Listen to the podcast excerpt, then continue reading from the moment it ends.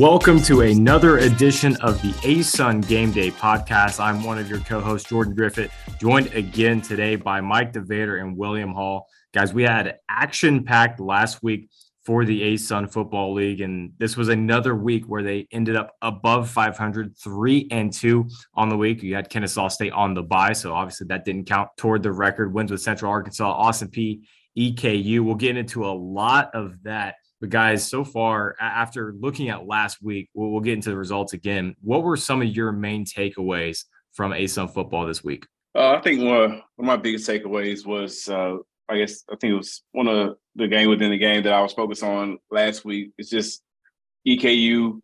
Obviously, the seven overtimes was not a hangover. Didn't affect them at all. They came out and did what they had to do against Charleston Southern and just you know dominated that dominated that game. And I was impressed. So it's, good to see, you know, with that long game, the next week you come out firing and, and getting things done. So that, that, really stood out to me. It was the EKU's poise uh, after that long seven overtime game a couple weeks ago, coming out strong.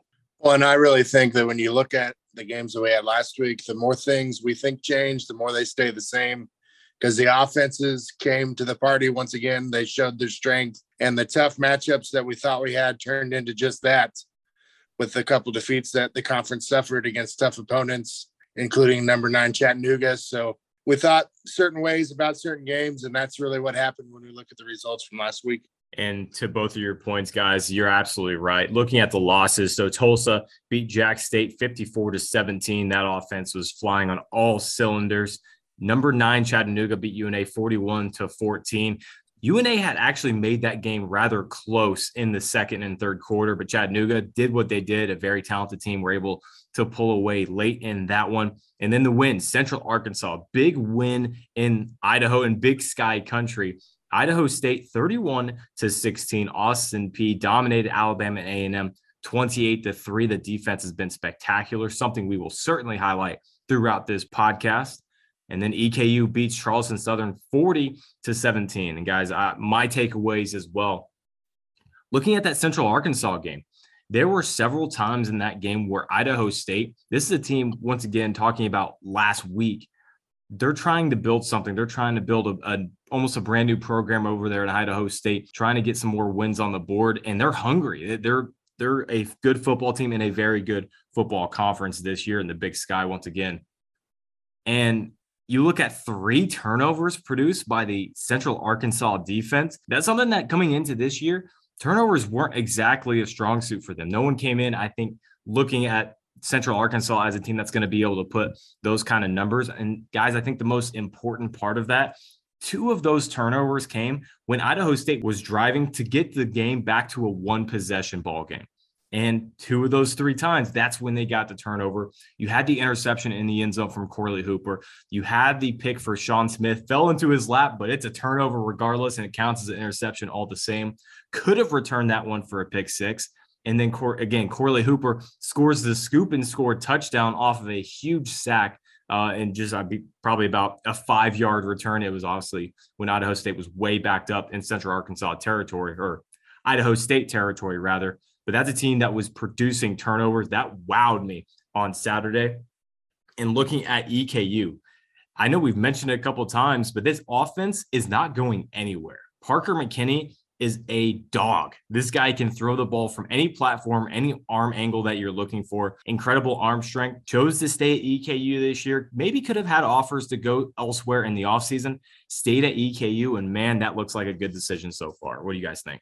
I mean, yeah, it just continues to uh, just hammer that home that EKU, you know, the offense is here. I think that's something that we'll, we'll get into a little bit later. Is that you know who's going to slow them down? I mean, right now Parker McKinney is is is, is keeping them going, and, and the, the firepower hasn't stopped. You know, so I I think that whoever can slow them down, you you, you have a chance. But right now, it's, it's looking like it's going to take a big effort to keep to keep them, you know, off the scoreboard and from moving the ball. Well, I think a couple of our players that are playing right now have taken a look at our records that we have in the record book and know that it's the right time to attack those records, knowing it's the second year that we're recording those, and they're really trying to make their way in history to try to get those records as high as possible and get them out of reach of the players to come because we're going to have numbers at the end of this year that are just completely out of control. Hey, and I, I'm here for it. I'm excited about the offense. I can't wait to see what we do the rest of the year. And before we move on, I know we've mentioned Parker McKinney a couple of times. Another person to mention, Dakota Allen. That guy is also a dog. That's a big tight end slash wide receiver, a guy that can go up and get just about any football that you throw in his area code. He's been spectacular this year, as he was last year. All right, moving on to our players of the week. I talked about Central Arkansas having a big week, and boy, did they. William, who do we have this week? I mean, yeah, I was talking about a big week from UCA. Three of our four uh, players of the week in football this week went to the Bears. Uh, starting off with uh, sophomore running back Darius Hale got his first career ASUN uh, offensive player of the week. season best 114 yards on 17 carries, three passes for 22 yards. Was, I mean, he accounted for three touchdowns for UCA on the road at Idaho State. So he was a big part of that that victory. And as you mentioned his name a couple times earlier, Corley Hooper was our defensive player of the week uh, for the first time in his career. Uh, finished the game with seven tackles, INT, fumble recovery, you know, a scoop and score from three yards out to extend that third quarter lead for UCA. So big, big in that win. And going out to our freshman of the week, Sean Smith, first career interception, returned 10 yards in that win against Idaho State again on the road. First career ASUN freshman of the week honor. So big week for UCA overall and with our weekly awards and our special teams player of the week, Jeremy Edwards of EKU, got his first special teams player of the week award, the 10th for uh, Eastern Kentucky. And he averaged 47.7 yards per punt on three kicks in the game and had a career best 61 yard punt, uh, longest punt of the season in the ASUN so far. So, so those were our weekly award winners again big week from UCA through the four, and of course Jeremy Edwards snatching the tenth all-time honor for EKU for a special teams player of the week. Well, looking at the players of the week, some some thoughts I have on that. Darius Hale, I think this marked his coming out party for this season. Had brutal first two games at Missouri State, and then you play Ole Miss in Oxford, Mississippi. It doesn't get much tougher than that. Or excuse me, I believe they're actually at home week one against Missouri State. But regardless, those are two top ranked teams in the FCS and the FBS. Darius Hale is going to be a guy that we're going to mention time and time again this year. We did last year. It will happen again this year. And something about Corley Hooper. Listen, you have an interception when, when you're playing the position he does on defense. That's what you do. You call your parents after the game. You get an interception, you call your parents, hey, you guys see that? I, I had to pick. you get a touchdown, you call your girlfriend, you call your friends, you call their friends, you're calling everybody. You get a interception, a fumble recovery, and a touchdown. It doesn't get better than that for a defensive player. Right place, right time, along with incredible preparation and incredible skill. That is a A plus plus plus sort of performance for Corley Hooper. Yeah, I think that's what they call the big man on campus after a game like that. There's absolutely no doubt. No doubt. All right, guys, looking at our games coming up this week, enough about last week. We got a lot of impressive battles. These teams in the ASUN are facing a lot of tough competition every single week, but especially this week. Mike, we'll go to you first. What game stands out to you? All right. Well, the game that I'm going to highlight looking ahead here on Saturday is Jacksonville State headed to Nicholls. Try to see what Jacksonville State can do after that uh, subpar performance on the road at Tulsa to drop to three and one. They're going up against Nicholls, who's 0 and 3. So on paper, it looks like a good matchup that they can potentially attack to try to get back on the right side of things. Nicholls is having their home debut this this Saturday here today, as the Colonels are in Louisiana looking for a win. But Nicholls really hasn't looked good in their 0-3 start with their losses to South Alabama, Louisiana Monroe, and Southeast Missouri. These teams are set to play for the 16th time. Jacksonville State leads nine to six. And basically, when I look at some of the stats that Nicholls has on offense and defense, I mean, they're ripe for the picking for Jacksonville State. But the biggest thing, this is this is going to sound funny, but Nicholls is one of 13 teams with 100% efficiency in the red zone, but they're only five of five with four touchdowns. So basically, they've had a lot of struggles on offense trying to get anywhere near the red zone, but they are perfect when they get there. So one of the main things for Jacksonville State, keep them inside the 20s because they're only averaging 256 yards a game, 109th in the country. Rushing offense is even worse at 118th in the nation at 61.3 yards per outing. So, what can Jacksonville State do to really erase that memory? What happened last week? And I think this is perfect perfect storm for the Gamecocks going to Nicholls right now. Set them up for 0 4 on the season and try to really right the ship here on the season here in 2022 for Jacksonville State. Hey, Mike, and uh, tell me if I'm wrong on this, but it feels like a, team that gets that is efficient in the red zone but doesn't get there feels like a a the fastest guy on the baseball team that hits 150. When you get on the base pass, they're able to steal bases, but they can just never quite get there. That kind of is what it feels like for Nicholls. A guy like that is great to have, but he just doesn't scare you. So that that's what we're looking at with Nicholls because apparently things have had to go perfectly right for them to be able to get in the red zone and Jacksonville State, if they're able to regroup, can really try to establish their their style of game once again against against the Colonels and keep them out of the red zone because obviously once they get in there, they know what they're doing. But in between the 20s, it seems like it's a real big struggle so far for Nicholls on the year. Yeah, and all respect to Nicholls. They do have an 0 3 start this year, but this is a team that's going to be hungry coming into this one, playing in a tough. I know I say it a lot, and there's a lot of tough conferences in the FCS out there, and the Southland is one of them. A lot of postseason success. The one of the most recent national champions, Sam Houston State, comes came out of the Southland that year. 0 3, but this historically is a team that will find themselves in the top 25 every single week. This year seems to be a bit different. But once again, they're going to be hungry coming into a game against Jack State. They have a lot to prove, just like Jack State does coming off that Tulsa loss. All right, William, what do you got this week? I think I'm gonna go over to your uh, North Alabama Lions and uh, take a Let's look at you. Lions. Oh yeah, yeah, going up against Tarleton. Um, Tarleton's coming off a, a, a big win 41 to 6 against Eastern New Mexico. So obviously they're trying to get rolling. Um, and, and UNA in this game, I, I think that they just need to focus on, you know, they need to start faster. This team hasn't scored at all in the first quarter this season, which is, you know, not the way you want to start games. In the second quarter is where they shine. 42 of their 77 points have come within the second quarter. So I think a faster start from UNA coming out of the blocks a, a, a little bit better. Uh, their defense is forced seven turnovers this season a turnover margin of plus four. That's 11th in the FCS. So the defense has really been uh, doing what's necessary for for UNA so far in these, these first couple of games. Uh, Lions are returning home to Florence. They're 10 and 10 under Chris Willis, but this is homecoming for UNA.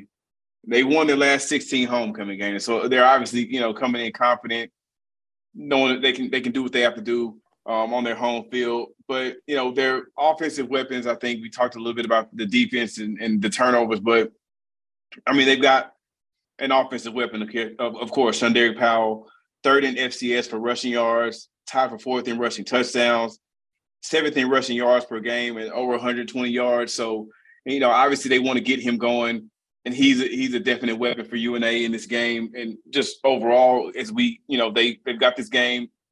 After that, they got a bye week and they jump into conference play. So just want to get him going. And, and me myself, I'm interested in seeing what Noah Walsh does, uh, continuing under center, leading that offense. I mean, he's been solid so far as a true freshman starting. So I'm curious to see what UNA does this week and then heading into their bye before they start league play in a couple weeks here. So that's my game to focus on that UNA versus Tarleton. And me and William were talking before we jumped on this call here today. I had to someone had to take UNA off my hands. I haven't been the good luck charm for them so far this year. Um, one and two. I truly think that there is a good argument to make that they could be two and one. I wouldn't go as far to say three and zero oh because Chattanooga earned that win, and again, it was a lopsided score in the end. But during the middle of that game, right there in the second and third quarter, I mentioned earlier, they were putting up a fight, and there was a legitimate concern for the Mocs that they were going to get back into that game. And North Alabama had the chance to do that. They had, you, you could have at least gone into another overtime against Indiana State, possibly won that game if it weren't for the fumble.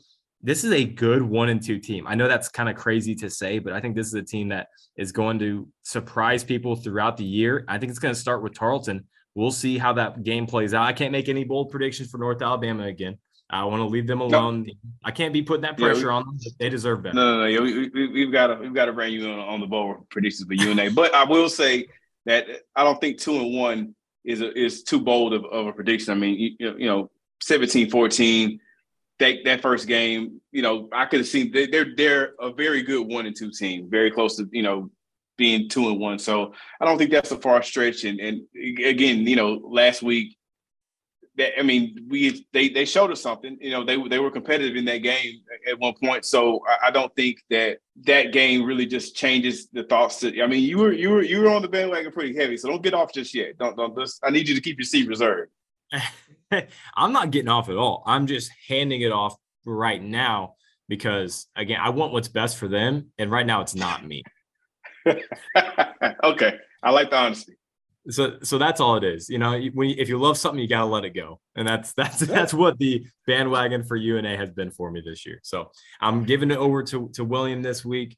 Uh una hope that's going to be a great game against tarleton state. One we will certainly look forward to. All right i'm last up. That brings me to central arkansas versus southeast missouri. And this is a very interesting matchup because Oh, otherwise, I'm just gonna call them SEMO. Southeast Missouri is just is just too much. They're all they're called SEMO. Everybody calls them SEMO. In case you have not been up to date with them, this is a team that has a lot of momentum coming into this game. They actually just beat Nicholls. We were talking about them just a bit ago, 42 to 16 coming into this one.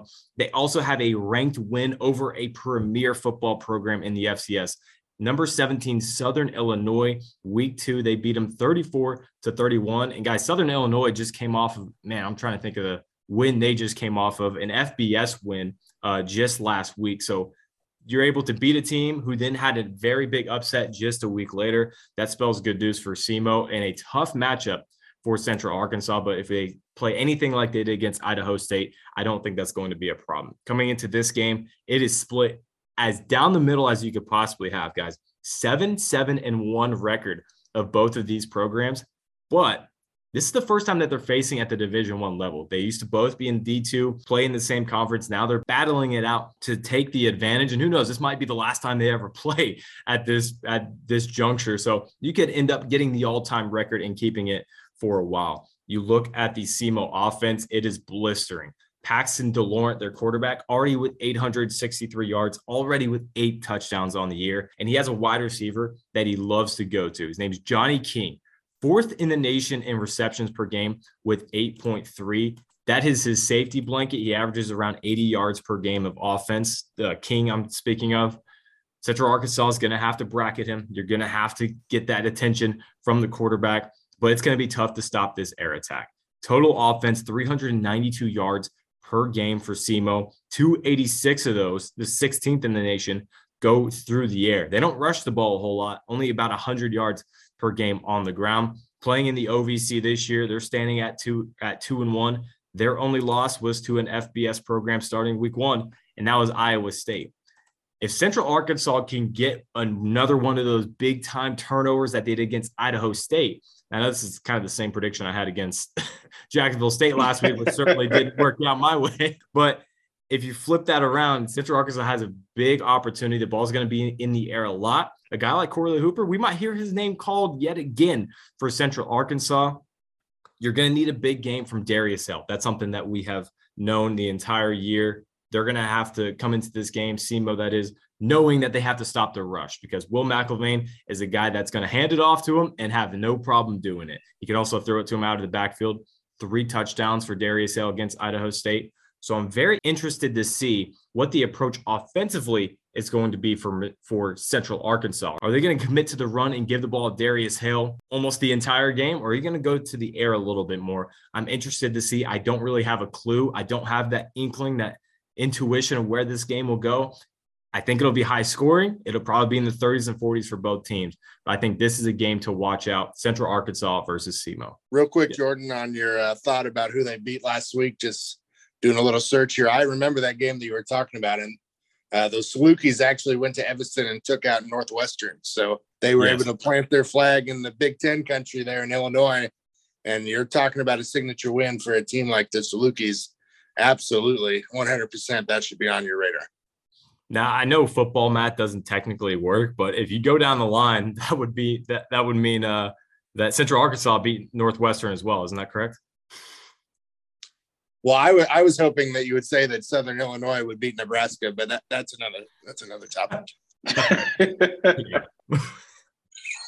but really, though, if you do the football math, you go down the line.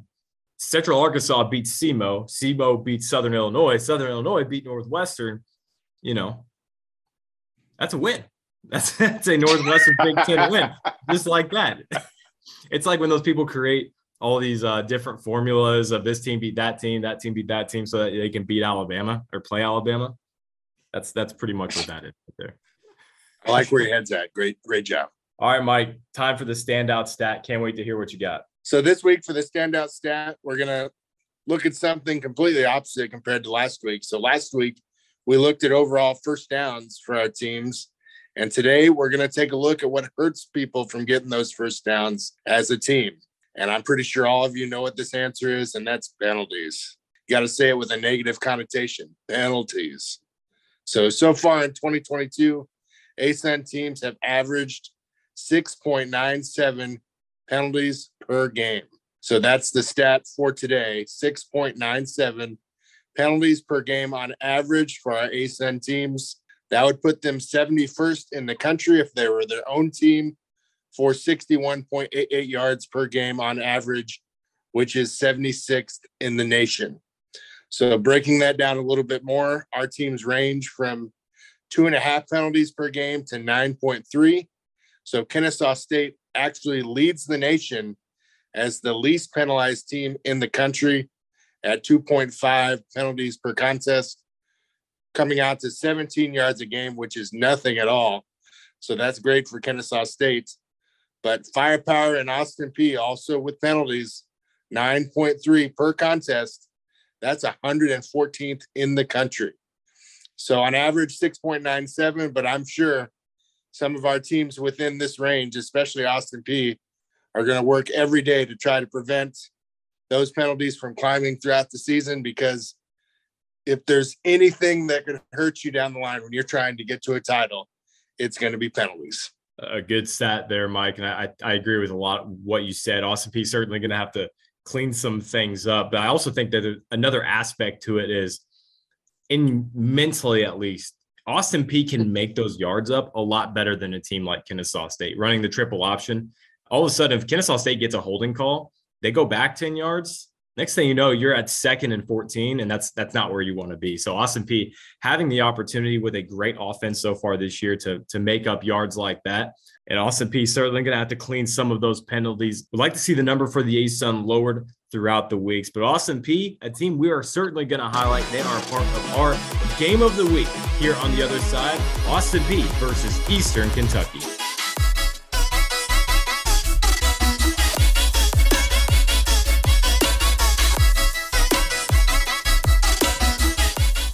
Welcome back to the ASUN Game Day podcast. I'm Jordan Griffitt, joined by William Hall and Mike DeVader. Just introduce our game of the week here in the ASUN. Cannot wait for this one, guys. Austin Peay plays host to Eastern Kentucky. Lot on the line for both teams in this one. Both teams now in the rankings. Austin Peay can be as high as 23rd, EKU as high as 16. What do you guys look forward to the most in this matchup? Well, I'm looking forward to the first ever um, matchup between two ASUN teams who are ranked. Um, I think that's exciting to have here in the inaugural season. Uh, two teams ranked going at it, and two offenses is another thing I'm excited about. I mean, I, I want to know who's going to be, you know, able to slow down the other one. I think they're going to be a lot of yards, a lot of points, and, and obviously a lot of, lot of, lot of scoring, a lot of uh, excitement for this game um, coming in. Austin Peay's homecoming, so um, that's what I'm looking forward to. Just the energy. Well, I don't think there's any other explanation than the fact that we're excited about the offenses and the ranked teams. Just you laid it right out there perfectly, William, because both of these teams are going to try to score as many points as possible. Both of these mentalities of the head coaches they have in this matchup are run and gun. Let's score as many points as possible. Let's go for it. Let's be as crazy as possible on the offensive end. And I, I, I love that type of mentality maybe not LA Chargers mentality of going for it every fourth down, but uh, I'm just really excited to be able to watch this game, be able to see these two teams. And on the other side of that coin, I want to see which defense is going to make that play to be able to stop that offense in the crucial moment. Because right now, seems like the offenses are really running the show in our conference. And maybe this is the game where we're thinking all about offense, but the defense is what comes to play on Saturday. I think there's there's so much to get into with this game. What I'm most excited about is all of the outside factors that come into this one. One, it's homecoming for Austin Peay. Two, It is the first conference game in the inaugural ASUN season. Austin Peay gets to play host. They've looked spectacular, and they get to play host to a team that they know very well and a coach that they know very well as well. Something I did not know coming into this week. Walt Wells is, is very used to the ASUN. Graduated, earned a bachelor's degree from Belmont back in 1993. After transferring from Austin Peay State University, played on the football team for four years, now playing against his former alma mater, or at least the team he used to play football for. Week one in the conference season, the winner will likely be number one in the ASUN standings after this week. Both teams now ranked. Who knows what will happen in the rankings if whoever gets the loss as well as whoever gets the win. There is a lot to love about this game. I cannot wait for Saturday. I think it's going to come to. I know we like to give the non obvious answers or the non obvious scouting reports on these teams, such as linebacker play, D line, stuff uh, of that nature. I think this is a very simple breakdown. Whoever ends up with more yards, whether it be Parker McKinney or Mike DiLiello, is going to win the game. And it feels like that's really what it's going to come down to. Maybe a turnover at the end of the game might decide it. Throwing the ball a lot. I do believe it's going to be a shootout, a lot of yards. I think whichever quarterback ends up with the most gets the win. And I think that's a perfect way to put it and an homage to John Madden on how basic his fundamentals of broadcasting can be. The team that scores the most will win. Yeah. I mean, I was... I mean, so adding on to what I talked about earlier, Austin Peay and EKU played in the same conference just a few years ago. EKU, they lead the series 46 to 7. And you better believe Austin Peay knows that that's exactly what the record is right now. Seeing a video from Coach Scotty Walden for FCS All In yesterday, he is amped. I mean, would you expect anything else? He is absolutely amped for this game. Both teams are tremendous stories. I think that Walden building what he has at Austin Peay so far with the success that he has so far, they have outscored opponents 132 to 3 over the past three weeks. Talk about competition all you want. I don't care. That's absolutely mind boggling. There's no other way around it. And maybe the more impressive stat is that their defense has outscored the opponent's offense in the last three weeks, seven to three. They had a scoop and score. Antoine Williams with a scoop and score fumble return just against Alabama A&M in that 28 to 3 victory. Talk about the offense, but the defense for Austin Peay has been astounding so far this year. Possibly their first true test outside of Western Kentucky. They get it against EKU. There is so much to like about this game. There are so much on the line. Make sure you get to your TVs, get to the radio dials, whatever you do to get these games, you have got to pay attention to this one week one in the ASUN inaugural season, EKU versus Austin Peay. That takes. I've got a question for you guys. Uh, before we before we go on, Jordan, I got a question. I know you like to be bold, Mike. I don't know how bold you are, but I just I just want to ask you, you, both of you, this. We're early in the season. It's never too early for this kind of question. Are we watching the 2022 ASUN football champion in this game this weekend between Eastern Kentucky and Austin Peay? Wow, is that a tough question? I'm just throwing it out there. I mean, without looking without looking at schedules and matchups coming up, not looking ahead. I mean, it very well could be because if these teams stay on track, they do what they do on offense and defense, particularly on the offensive end. I just think whoever wins this game, as long as they play their game on both sides of the ball, particularly on offense, trying to force their mentality on other teams, I'm not sure anybody else in the league is able to keep up with them. Obviously, some some teams could present different challenges than others, but we very well could be previewing what the champion's going to look like at the end of this game uh, when that final score is finally on the scoreboard. I think to answer the question, I think that there is a good chance that the winner of this game could be the winner of the A ASUN this season. But I would be remiss, you know, I'm going to say this.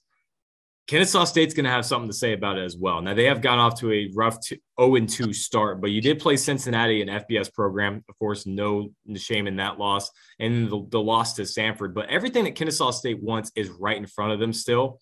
But these other two teams, I mean, if you're looking at the start of the season, you cannot find a better, two better programs to play each other right now than Austin Peay and EKU. I think that's a really good point, and we will look at this in the last week of the season and uh, you could very well be right.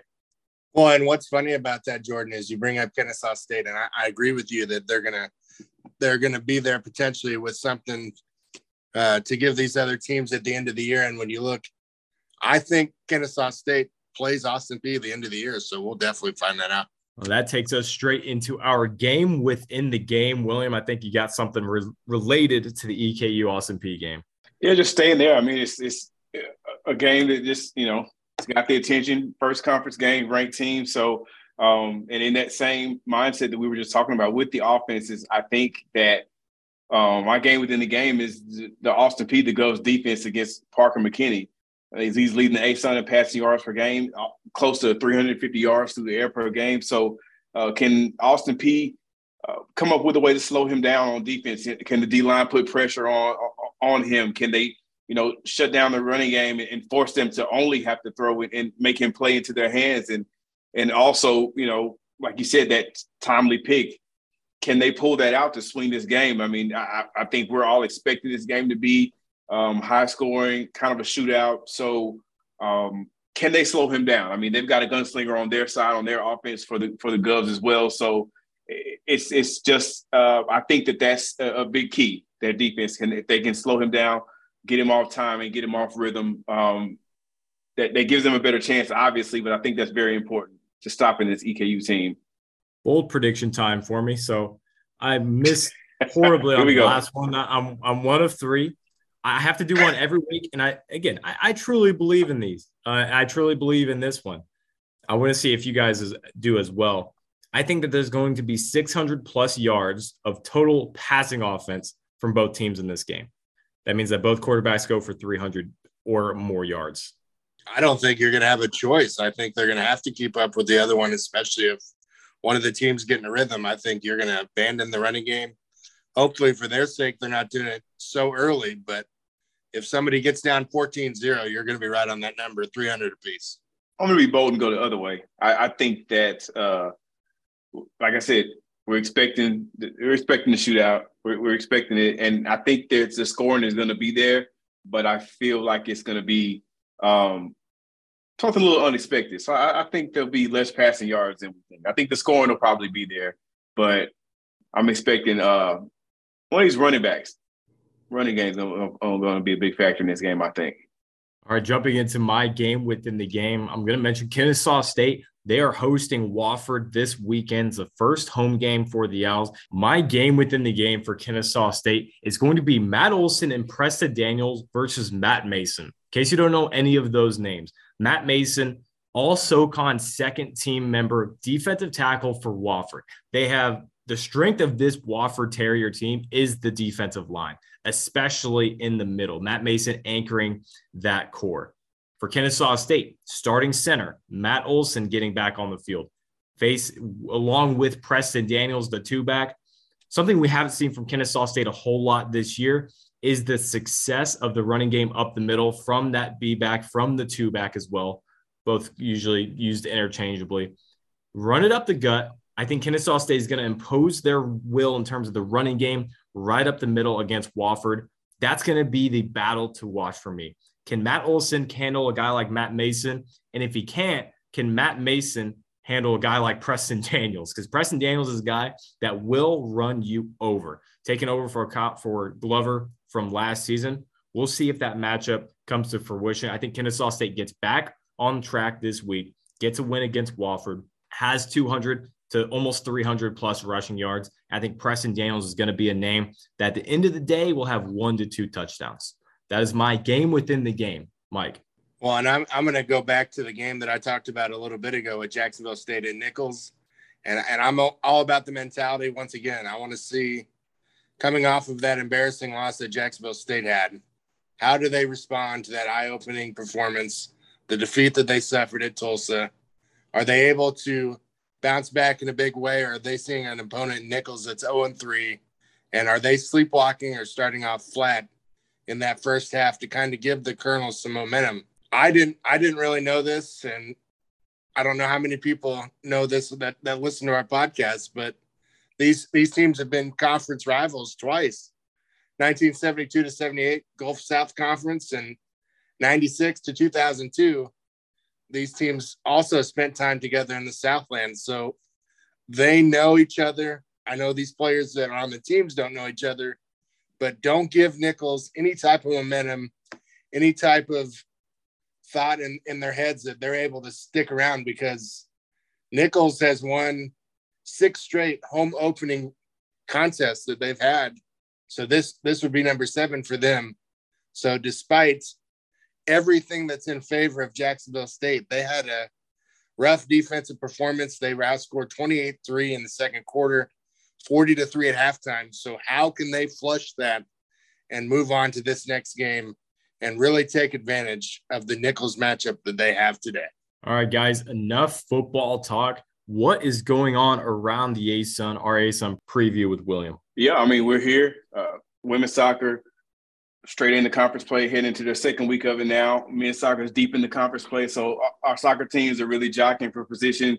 About a month out from the start of the women's soccer championship, a little bit longer for men's, but uh, teams are really starting to, you know, trying to put their stamp on, on who's going to make that postseason run this year. And volleyball first weekend of conference play is here for the volleyball team. So we've got through a lot of non-conference play. A lot of teams were strong during the non-conference season, but now it's time for you know on the volleyball side of things.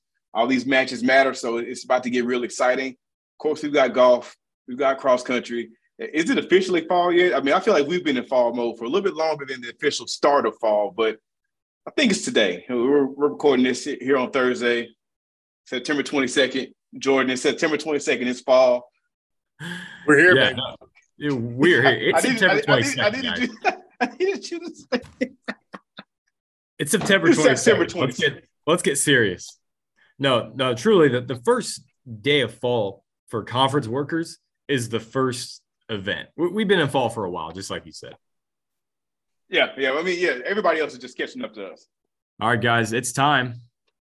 It's trivia time. You know what is up? What a crazy week we had last week. William went up three to one against Mike, and man, that's a huge lead to take in a game like this. I'm still scoreless in case anyone's wondering out there. Got a great, got a, a great one, not a good one. I got a great one for you this week. You guys ready? Let's hear it. Absolutely. All right. Now this one is actually sports related again. I know that's that again. It's not necessarily the theme I want to keep, but uh, this is also courtesy from our coworker Eric Hunt, avid listener, watcher, excuse me, of the podcast. Someone that uh, tunes in on his on his television, you know, week in and week out. So we got to show some love this, to Eric there. This came from Eric. This came from Eric. Okay. All right. Does that, that change anything for you? Uh, yes. Yes, it does. All right. The trivia question this week. In 1980, the NCAA conducted their first co ed sporting event. This also marked the first event in which women were able to participate. Was it A, rowing, B, rifle, C, skiing? Which sport in 1980 was the NCAA, or what was the first co ed sport in 1980 that the NCAA conducted? Was it rowing, rifle, or skiing? When you say women could participate, you mean like together? So it was a co ed sporting event, but it also marked the first sporting event that the NCAA conducted for women as well. All right. I have my answer. I, I can give you the exact definition because I, I want to keep out the sport.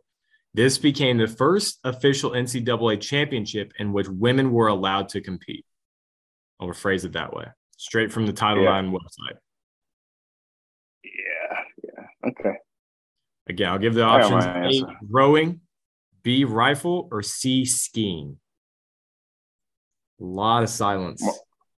Mike, I'm gonna let you go first this week. You know, I'm gonna let you go with your first mind. Well, now I don't have a choice to try to sandbag and, and tie William whether I like it or not, just to stay two behind. So let's hope I make the right decision this time and actually listen to myself and what I'm thinking. So when I look at some of these and I think about all the areas of study that I've had throughout my career in sports information, I'm not going to talk about everything too long, but I'm just going to say that looking at some of the records that I've looked through in, in my past, I'm going to say B rifle, and I'm going to end it there. And that's my final answer. Yeah, I mean, that's my answer. It has nothing to do with any of my history working. I I got an off the wall reason why I picked it. Uh, yeah, but B. Both going with rifle is my answer. Wow. Yeah. Any, yeah. No reasons. I, will no let you know my reasoning. If, if, huh? What was that? No reasoning at all. I have a reason. I just don't know if it's like appropriate to share. I'll share it. I'll share my reason. You know, uh, uh, uh, so you can laugh at it and be like, "That." Here's my here's my reason. Uh, it's 1980, and you know, there's a different mindset going on in the world. In rowing and skiing, there's no way they're letting men and women compete against each other or something like that. It's too physical. Anybody can shoot a gun, though.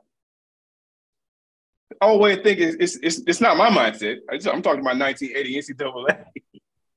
So I'm Fair going enough. there. It's it's it's it's their it's their one track mind. they figure they could put men and women and give them guns and let them go for a gold medal. So that's right. why I'm going with rifle. Mike, you you want to reveal any of your reasons? Well, I just remember seeing people asking for old records of rifling from like the 90s and nobody knows where those are and those are on pieces of paper somewhere that people have had in books for the last 15 years. So other than i remember people asking about rifle history i don't see how you're going to be skiing together or going one person skiing then the other or rowing. You're not going to have usually you wouldn't think that they'd be split up because i don't really know how that's fair to other competitors but i just think it's because of the inquiries that i've had about rifling in the last few years and seeing how William is probably correct that it's it's probably fair that way. You you could have two good eyes on two different people, man or man or woman, and I think that's the right answer as well. So be rifle. well, you guys are right. That's unfortunate. And I got to stop asking Eric for questions because I mean, you both got it correct. It wasn't even close. I mean, it wasn't even close. Yeah, that was that was honestly that was that was the easiest one. Not easy, but I think it was easy to like separate. They're like very different. Like you should have went with like archery, rifle, and I don't know. It's just that's just a very different sport. It kind of made it obvious. Well, here's the all three of them are very weird sports. So I thought if you throw rifling in there, that that would be the one that's too crazy to be true. But but but the, the it's the question. It's the it's the idea that in 1980, what would they allow men and women to do together? And I don't think they, you know, that's that's that's what got it to me. It just was so off the wall that it, it you know, it stuck out. That could have been the one that you threw in and, and, and, just throw us off, and it could have been like rifling and skiing with the two, but I mean rowing and skiing, but you know, that, that was that was my chance to jump. That was my chance to jump on the scoreboard, and it, it man, Hey, I'll, I'll take yeah, a time because I had completely struggled since winning the first one. So I'm gonna celebrate like it's 1980 and earn a point right there. So I'm pumped up. Celebrate with your rifles and broadswords. hey, Be- Bellarmine might be our new mascot for that for that situation because they got they got two swords in the emoji on on Twitter. So who knows? All right, it's a perfect time to end this podcast. Unfortunately, on, on a big time L for me, but make sure to tune in. We have a lot of great games, a lot of great action around the ASUN Football League this weekend. I'm Jordan Griffitt, Mike DeVader, William Hall. Appreciate you guys joining the podcast for ASUN Game Day. We'll see you guys next week.